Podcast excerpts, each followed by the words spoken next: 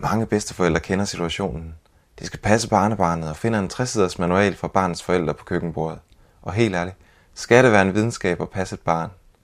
Det er et af de spørgsmål, jeg stiller til netsundhedsplejersken Hele Lyng Hansen. Hun stiller skarpt på nogle af de dilemmaer, som forældre og bedsteforældre tit kommer ud for. Du bliver blandt andet klogere på, hvordan du håndterer konflikterne på tværs af generationerne.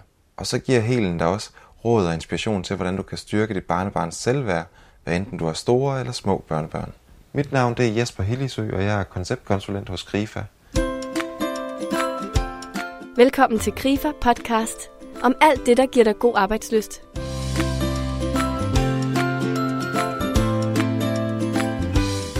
Jeg taler med Helen Lyng Hansen, som er sundhedsplejerske og kvinde bag succeshjemmesiden netsundhedsplejerske.dk, hvor hun har hjulpet tusindvis af småbørnsforældre og bedsteforældre med spørgsmål om børns trivsel og sundhed. Helens brevkasse er for mange familier en slags second opinion, når forældre og bedsteforældre har behov for at sortere i al den information, der er tilgængelig på internettet. Og så er Helen altså også foredragsholder og forfatter til en stribe bøger, her blandt bogen De bedste bedsteforældre, som hun har skrevet i samarbejde med Sigrid Riese. Så er hun altså også kendt fra TV2's Godmorgen Danmark og Radioens P1. Helen, det her med at være bedsteforældre eller blive bedsteforældre, det er jo helt fantastisk. Altså der er jo tid til nærvær, ro og hygge og knus og kram. Og samtidig så møder bedsteforældre jo altså også rigtig mange udfordringer undervejs. Det kan være dilemmaer, som opstår mellem generationerne. Hvorfor nogle hverdagsudfordringer møder du typisk hos bedsteforældre og forældre, når et barnebarn kommer til verden? Man kan sige, at det, det allerførste, som egentlig er en udfordring, det er, at forældre og bedsteforældre har vidt forskellige forventninger til det her, at der nu kommer et lille barn. Og det er rigtig, rigtig vigtigt, at man forsøger at afstemme de her forventninger faktisk inden barnet kommer. Fordi forældre har måske øh, ja, sådan tænkt, jamen bedsteforældrene, de er der jo hele tiden, og de, de er, står klar til at passe vores barn, hvis barnet bliver syg, eller jeg er sikker på, at min mor hun kommer og hjælper med at gøre rent, for det kan jeg jo ikke de første par uger, eller et eller andet, og har store forventninger til, til hvad bedsteforældrene skal eller de har det modsatte. Altså, vi vil slet ikke have, at, at bedsteforældrene blander sig ja, nu er det tid i starten. For nu, ja, nu skal vi lige have lov til at være os selv. Øhm, og hvor, hvor bedsteforældrene så også på samme måde kan have ja, begge dele i sig, at nej, nu kommer det her lille barnebarn, og vi har bare ventet så længe, og de kan simpelthen næsten ikke lade være med at komme forbi hele tiden og tage barnet op, og glemmer måske helt at spørge forældrene, er det okay at tage ham op, eller sådan, ikke? Jo. Øh, eller at de gør det modsatte. Jamen, nu skal vi endelig lade den her familie være, for de skal jo have tid til at finde sig selv, og hvor forældrene så måske tænker, hvorfor interesserer de sig slet ikke for deres barnebarn, det er da underligt. Eller, ja. så altså, det... så man sådan på en eller anden måde taler lidt forbi hinanden, fordi man har forskellige forventninger til, hvad er det egentlig, vi vil med det her. Det du også nævner lidt her, det er jo også det der med at være overforsigtig. Man kan jo godt have så mange øh, hensyn at tage, at det måske også kan blive en... Øh, en, øh, en udfordring. Ja, man næsten kommer til at se det negativt, hvor det faktisk er positivt ment, men, men hvor den modsatte part ser det forkert, fordi man ikke har afstemt forventningerne til hinanden, at man ikke har haft en dialog om, jamen, hvad er det egentlig, vi vil, og hvad er det, I vil, og hvorfor. Ja. Hvad indebærer sådan bedsteforældrerollen sådan egentlig? Har man overhovedet tid til at passe sit arbejde, når man, når man bliver bedsteforældre? Jeg tænker særligt på sådan noget som barn er syg, øh, anden sygedag, og hvad, hvad, hvad er det egentlig for nogle forventninger så reelt set, vi, øh, vi skal imødekomme, når man Altså man kan sige, bedsteforældrerollen indebærer jo det, bedsteforældrene ønsker, den skal indebære. Og der er jo mange aktive bedsteforældre i dag, så de står jo ikke bare til rådighed, når barnet er syg. Men det er klart, at hvis man som bedsteforældre rigtig gerne vil sit barnebarn, så skal man også prøve at være tilgængelig fra barnebarnet er lille. For hvad er det, de kan give? Jamen, de kan jo give simpelthen så meget. Rigtig, rigtig meget. Øh, du nævnte selv tid lige før. Øh, selvom bedsteforældre arbejder meget, så har de jo og har sådan, hvad skal man sige, et aktivt liv, hvor de måske rejser, og de mødes med deres venner i fritiden og sådan noget, så har de måske alligevel i hverdagen en ro over sig, øh, hvor, hvor småbørnsfamilierne jo tit har meget stress. Altså der er rigtig meget, de skal nå. De suser hjem fra arbejde, henter børn i institution, skal skynde sig op og handle, skal lave mad, skal smøre madpakker, skal vaske tøj, skal lave alt muligt. Øh, og hvor bedsteforældrene måske nogle gange kan signalere lidt mere ro, lidt mere overskud, lidt mere, jamen, har du lyst til at bage boller, jamen så gør vi da bare det. Vil du gerne ud og gå en tur, jamen, så gør vi da det. Skal vi lægge puslespil, så gør vi det. Altså, øh, og det er jo enormt berigende for børn øh, at mærke den der ro og ja. tid til dem. Ja. ja. Så altså det, det, vi jo tit skældner lidt mellem, det er jo øh, det, der bare sådan er almindelig tid, og så er der kvalitetstid, kan man sige. Altså, men jeg har blevet opmærksom på et andet begreb, der jeg vil kalde kvantitetstid. Bedsteforældre rummer både kvalitetstiden, som er vigtig ved nærværet og så videre, og kvantitetstiden, altså hvor man jo også bare er sammen. Ja, ja. Og det er nemlig det, der er enormt vigtigt, for man kan godt nogle gange tro, at når man henter børn i institution, så skal man ligesom tage over der, hvor pædagogerne slipper. Og det skal man jo ikke. Man skal jo have lov til at være forældre eller bedsteforældre. Øhm, og der kan bedsteforældre nogle gange være rigtig gode til bare at være, uden at der skal ske en hel masse. Kan du give et bud på, hvordan man som bedsteforældre kan være med til at opbygge barnebarnets selvværd og personlighed? Jamen, et eller andet sted på samme måde, som forældre jo gør det. Altså børns selvværd bliver jo styrket af, at børn bliver set, og de bliver mødt, og de bliver anerkendt som de små mennesker, de er. Og det er jo rigtig vigtigt, at de vigtige voksne i barnets liv øh, ser barnet, som det barnet nu engang er. Så barnet får en følelse af, at jamen, jeg har værdi, fordi jeg er mig. Jeg er noget særligt, fordi der er kun mig, der er mig. Øh, det er det, der giver selvværd. Og det er rigtig vigtigt, at, at bedsteforældre også er med til det. Altså med til at, at fortælle barnet, at det er rigtig dejligt at være sammen med dig. Jeg kan rigtig godt lide, når vi to gør det her sammen. Øh, det nyder jeg. Så barnet får en følelse af, jamen, jamen jeg er rar at være sammen med. Jeg er en, øh, som, som mine bedsteforældre godt kan lide at lave noget sammen med. Er der så noget, man, som man for alt i verden skal undgå at gøre som bedsteforældre? Jeg tænker på øh, at sige, du er knaldhammerende god til at øh, spille den der fodbold der, eller sådan. Er det, øh, det er jo også en form for øh, ros, kan man sige. Ja, men der er jo det med ros, at de kan godt have tårne. Øh, og hvis man ligesom roser det, at barnet er god til at spille fodbold, øh, så skal man være opmærksom på, jamen, hvad så den dag, hvor barnet ikke rammer den bold? Ja. Så vil barnet måske nogle gange kunne føle sig dårlig. Er jeg så ikke god nok, for nu kunne jeg jo ikke finde ud af det her. Øh, så det kan være bedre, hvis man gerne vil rose, at man ligesom fortæller barnet, øh, ej, jeg kan se, du elsker simpelthen at spille bold. Det er rigtig sjovt. Ja. At man ligesom beskriver lidt omkring, hvad det er, der sker. Ja. Øh, når det er sagt, så skal man jo også... For nogle år siden var det rigtig meget fremme, det her med, at man skulle ligesom rose processen og ikke resultatet. Så hvis et barn kom hen med en tegning og sagde, se, er den ikke flot? Farmor, jeg har lavet den her tegning til dig, er den ikke flot? Så skulle man ikke sådan med det samme sige, jo, den er sandelig flot, og sådan mm-hmm. rose det. Man skulle sådan ligesom, i stedet for at sige, ej, hvor har du brugt lang tid på den. Sikke en masse små blomster, du har siddet og tegnet, og hvorfor har du valgt øh, alle de der farver? Hvorfor har himlen blevet malet både mørkeblå og lyseblå og et eller andet? Altså spørg ind til processen i tegningen. Øh, fordi det, det er med til at styrke barnet på en helt anden måde, end, end bare at få at vide, det er flot, det mm-hmm. du mhm. har lavet. Men samtidig så skal der jo også være plads til det der impulsive, altså hvor man simpelthen bliver af hjertet oprigtigt overrasket og glad for den her tegning, hold da op jo, den er godt nok flot. Har du lavet den? Ja. Så selvfølgelig må man også gerne give den der, ja, ja, af hjertet impulsive ros, fordi det synes man virkelig, det er. Det kommer helt oprigtigt, som, ja, som det er. Mange bedsteforældre, de kender også situationer, hvor de skal passe barnebarnet, og så får de en manual fra barnets forældre. Og helt ærligt, skal det ligefrem være en videnskab at passe et barn?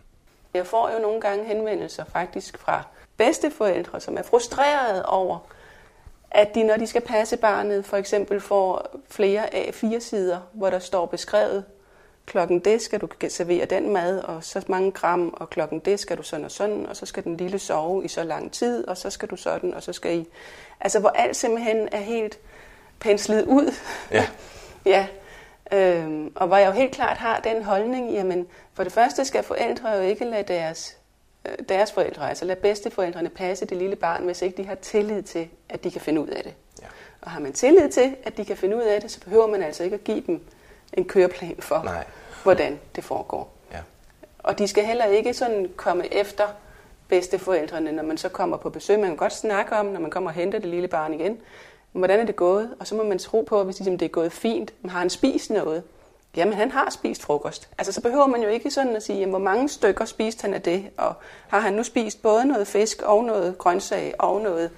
Altså, Så vi skal væk fra årsberetningen. ja, og tro øh. på, at jamen, hvis de siger, at det er gået godt, Mhm. mm-hmm. så er det gået godt. Og så betyder det altså ikke noget, om han har spist x antal stykker mad, eller så mange gram grød eller mos, eller hvad det nu er. Han har haft det godt. Når børnene så bliver lidt ældre, og øh, vi kommer over til bedsteforældrene, skal der så nødvendigvis gælde de samme regler, som der gør hjemme hos forældrene? Som udgangspunkt, nej. Altså, børn kan godt skelne imellem, om de er hjemme eller de er ude, og der er forskellige regler, alt efter hvilket hjem man er i. Der er forskellige regler derhjemme, hos bedsteforældre, hos legekammerater, skolekammerater osv. Det kan de godt finde ud af. Men det afhænger igen lidt af, jamen, hvor tit er man sammen, og hvad er det for eksempel for regler.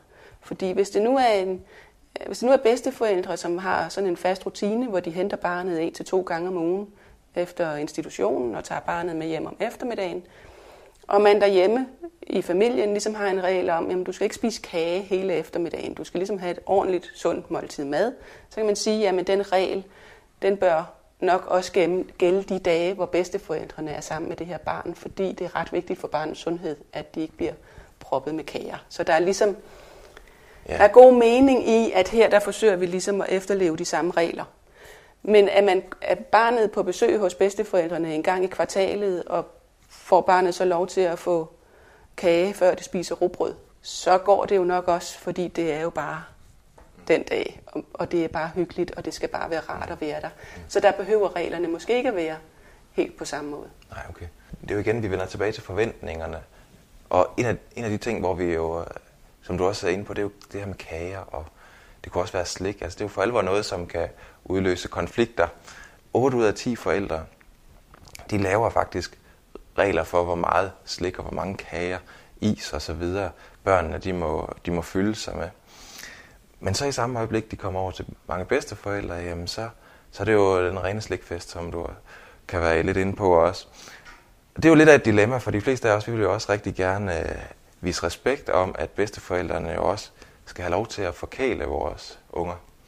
Men, øh, men det er jo også en balancegang. Det er det i allerhøjeste grad. Og man kan sige, noget af det, der nogle gange sker, når man, øh, når man giver barnet et stykke slik, det er jo, at man får en umiddelbar glæde. Ej, får jeg det. Og det er jo det, bedste forældrene godt kan lide, for det er jo rigtig dejligt, når man mærker, at børn bliver glade for det, man gør ved dem, og de stikker i det her skønne smil. Det, så smelter man jo i hjertet, og, og der skal man bare huske på, at den der glæde kan man jo også nogle gange få ved at gøre noget andet, end at give dem slik. Ja. Øhm, så, så hvis det der med slikket kommer til at fylde rigtig, rigtig meget, så kan man måske snakke lidt med forældrene om også, jamen, hvad har I nogle forslag til, hvad vi ellers kunne? Det kan jo være, at, at det her barn går enormt meget op i en eller anden slags kort, eller en eller anden lille legetøjsdims til 15 kroner, eller et eller andet andet, som koster det samme som slikposen. Så kan man måske glæde barnet med det, i stedet for at købe den her lille ting øh, til barnet. Eller man kunne måske sige, jamen, jeg kan også rigtig godt lide nogle af de der søde ting. Kunne du ikke tænke dig, at vi bagte en kage sammen? Fordi så er det meget andet end det der med at spise kagen. Så er det også hele den der ting, at man er sammen om fælles at bage den her kage. Øhm, og jeg kan da godt huske som barn, hvordan jeg elskede, når jeg var hjemme hos især min farmor. At blive sat op på køkkenbordet og være med til at putte ingredienserne ned i skålen og få lov til at slække på piskeriset bagefter og sidde der smurt ind i ja, Ja. chokoladedej og sådan noget. Ikke? Og farmor, hun lavede de her kager sammen med mig. Det var jo det var da helt vildt fedt også at spise kagen bagefter og kunne fortælle, når man blev hentet, at vi har bare kage sammen. Ikke? Og så skal vi alle sammen have den her kage. Og så det Men minder for var- livet, ikke? Jo, men det var jo lige så fedt. Det der med at sidde på bordet, og, og det vi havde sammen. Og det måtte tage lige så lang tid, det ville, og jeg måtte svine lige så meget, jeg ville med de der kagedej og sådan noget. Ikke?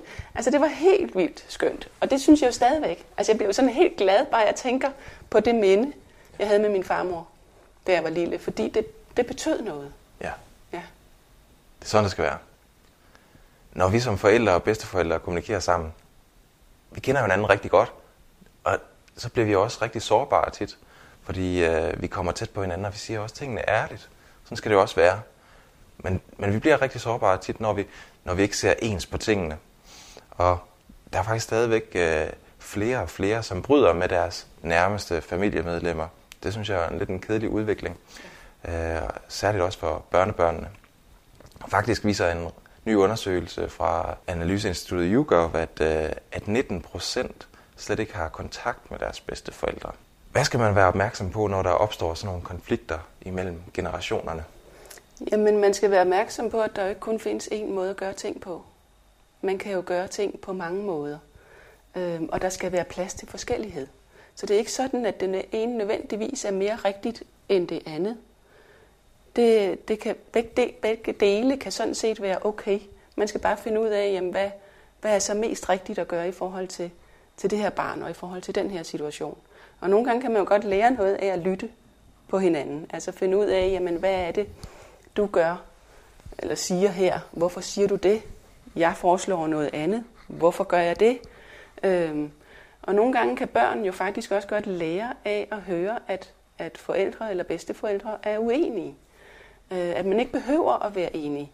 Altså det kan jo være, at, at barnet øh, går hen og spørger mor eller far, må jeg godt få en is? Og så siger mor eller far, nej det må du ikke, for vi skal spise om et kvarter. Og så går barnet hen til bedsteforældrene og spørger det samme, og de har så ikke hørt, at der er blevet sagt nej, så de siger, jamen det må du godt. Gå du bare hen i fryseren og tag en is.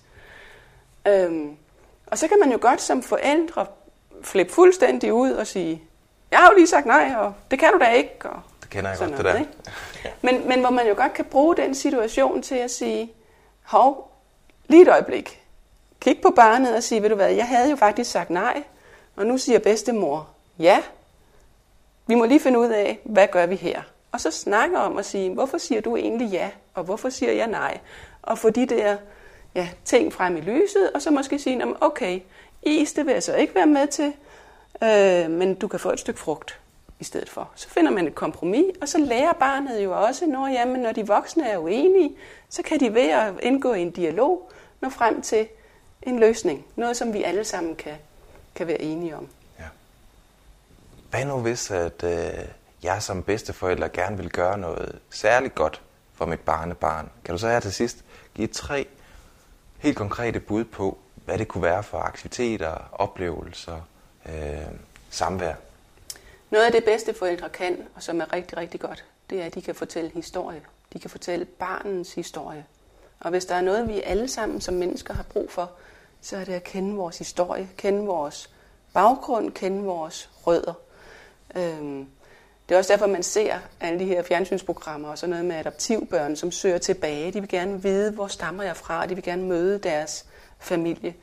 Øhm, og her har bedsteforældre jo en kæmpe force, fordi de kan jo fortælle om, om dengang deres børn, altså barnens mor eller far, var barn. De kan fortælle om dengang de selv var børn, og de kan også fortælle om dengang deres forældre, altså alle forældrene, var børn og voksede op. Hvordan var verden? Hvad lavede vi? Hvor mødte vi hinanden henne? Øh, hvad havde man af penge? Hvad havde man af, af ja, fjernsyn, medier? Hvad havde man ikke? Øh, hvordan levede man dengang? Øh, hvad, er det egentlig, du, hvad er det egentlig, du stammer fra? Hvad er det for en baggrund? Det er fantastisk. Altså, det er enormt berigende, og børn vil elske at høre det, hvis bedsteforældre vil, vil fortælle de her ting. Ja, fordi vi undrer os sammen på verden, og hvordan, hvordan tingene var, og hvordan tingene er. Ja. Ja, det elsker de. Det er rigtigt. Det elsker de rigtig meget. Ja. ja. Og så kan bedsteforældre jo så også det her med at finde tid øh, på en anden måde. Øh, prioritere børnene på en anden måde. Ikke stresse helt så meget. Nogle bedsteforældre har en rigtig god evne til ligesom at sige, åh, oh, det går jo nok, lad nu barnet, agtigt. Altså hvor, hvor, øh, hvor vi forældre nogle gange kan være sådan lidt, jamen så kommer man hjem fra børnehave, og barnet skal have flyverdragten, og hun vil i hvert fald ikke ud af sin flyverdragt den dag. Øhm, og vi sådan, det skal du. Du kan jo ikke rende rundt i den her flyverdragt herinde, og kommer til at skabe en helt konflikt for at få den der flyverdragt af. Og hvor bedsteforældrene måske har sådan en evne til ligesom at sige, det er da lige meget. Lad hende da bare rende rundt i den flyverdragt. Om lidt får hun det jo for varmt. Så tager hun den jo nok af. Altså, ro på videre i teksten. Sådan, ikke? Ja. Øhm, som kan være rigtig, rigtig dejligt og rigtig, rigtig godt. Ja. Øhm, og det tredje, som bedsteforældre jo skal gøre, det er jo det her med at elske de her børnebørn. Og elske dem betingelsesløst. Øhm, og det betyder simpelthen, at, at de skal virkelig holde af dem og vise dem, at de holder af dem. Øhm, der er rigtig mange børn, som har det svært ja. i dag. Øhm, og der er det bare en kæmpe gave at have bedsteforældre, som er der. Og det gælder både de små børn, hvor man skal jo give dem nærhed og fysisk kontakt og knus og kram og omsorg. Det gælder også de store børn, det gælder også teenagebørnene. Altså det der med ikke at blive, blive sådan fornærmet eller føle, at man at, at ens børnebørn prioriterer en fra, når de har jo så travlt, og de ringer jo aldrig, eller, eller hvad det nu kan være. At man, at man kan se ud over det. At man ligesom kan sige, Nå, men det kan da godt være, at, at hende på 14, 15, 16 år ikke ringer til mig, men det forhindrer jo ikke mig i lige at ringe til hende og sige, hej, det er bedste, hvordan går det? Jamen, det går fint, super. Jeg vil bare lige høre din stemme, eller høre, hvordan du har det. Og det behøver ikke være noget langt, eller noget voldsomt, eller... Men bare sådan lige for at sige, men, hvad har du ellers lavet i weekenden? Eller, og så kan den unge fortælle lidt, og så har de lige haft den kontakt. Og de vil det jo rigtig gerne. De bedste bedsteforældre, det er du og jeg. Både når du roser og anerkender dit barnebarn for at være den person, han eller hun er. Og når du viser din spontane begejstring. Og frem for alt, så spiller du dig altså selv på banen. Fortæller barnets historie og er med dit nærvær med til at rodfæste barnets selvopfattelse. Det var altså nogle af de centrale råd fra Helen Lyng Hansen, som du kan høre meget mere til på netsundhedsplejerske.dk eller på et af hendes foredrag. Hvis du leder efter mere inspiration til at finde den rette balance mellem arbejdsliv og fritidsliv, så klik ind på grifa.dk-karriere og tilmeld dig et af vores arrangementer. Husk også endelig at lytte med igen i næste uge via grifapodcast.dk eller via din smartphone. Rigtig god arbejdsløst.